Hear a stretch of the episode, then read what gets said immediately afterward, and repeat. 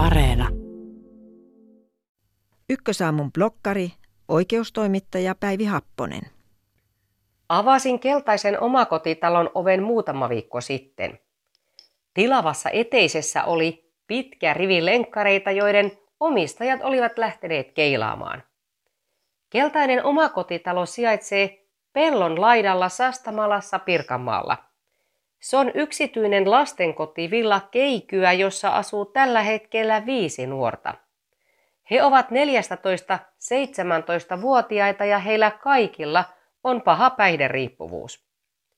Keltaisen talon olohuoneessa johtaja Saana Lehtonen ja ohjaaja Pasi Turkia kertoivat, millaista on arki päihden nuorten lastenkodissa. Se on sitä, että päihderiippuvaiset nuoret tilavat usein omalla puhelimellaan huumeita lastenkodin läheisyyteen. Tytöt salakuljettavat sitten huumeita lastenkotiin rintaliiveissä ja pojat nivusissa. Mitä tekee silloin lastensuojelu? Se seuraa sivusta ja odottaa. Työntekijät odottavat näissä tilanteissa, että päihderiippuvaiset lapset ja nuoret käyttävät huumeita. Nimittäin silloin, kun nuori on huumepäissään lastenkodissa, tilanteeseen voidaan puuttua. Nuorelle voidaan tehdä henkilötarkastus, jossa vaatteet ja reppu tarkistetaan.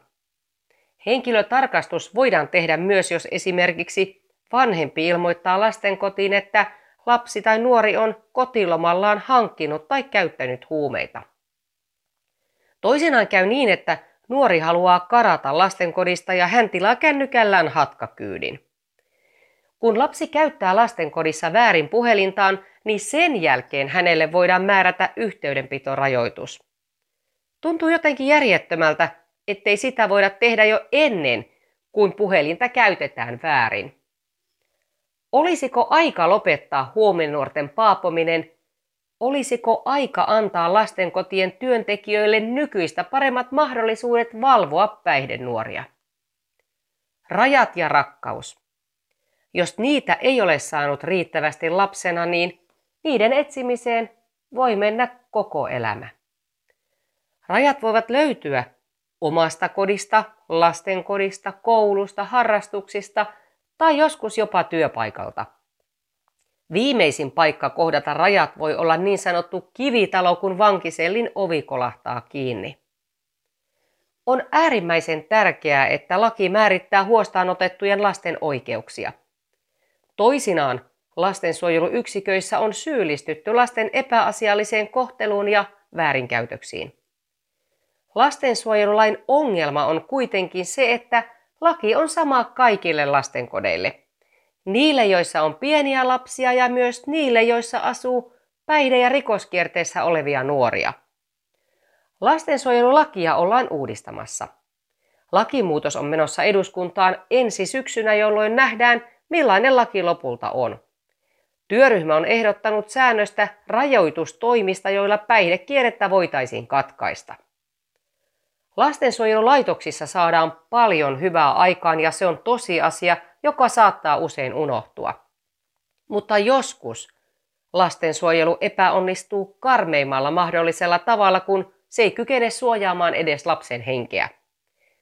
Lastenkodista kotiin palautettu kahdeksanvuotias Vilja Eerika joutui isänsä ja äitipuolensa murhaamaksi. Koskelan henkirikoksen uhri oli lastenkodissa 16-vuotiaan pojan murhasta syytetään kolmea alaikäistä.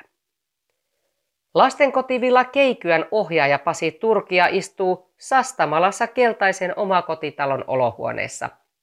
Hän kertoo, että lähes jokaiselta hatkalapselta löytyy nykyisin teräase.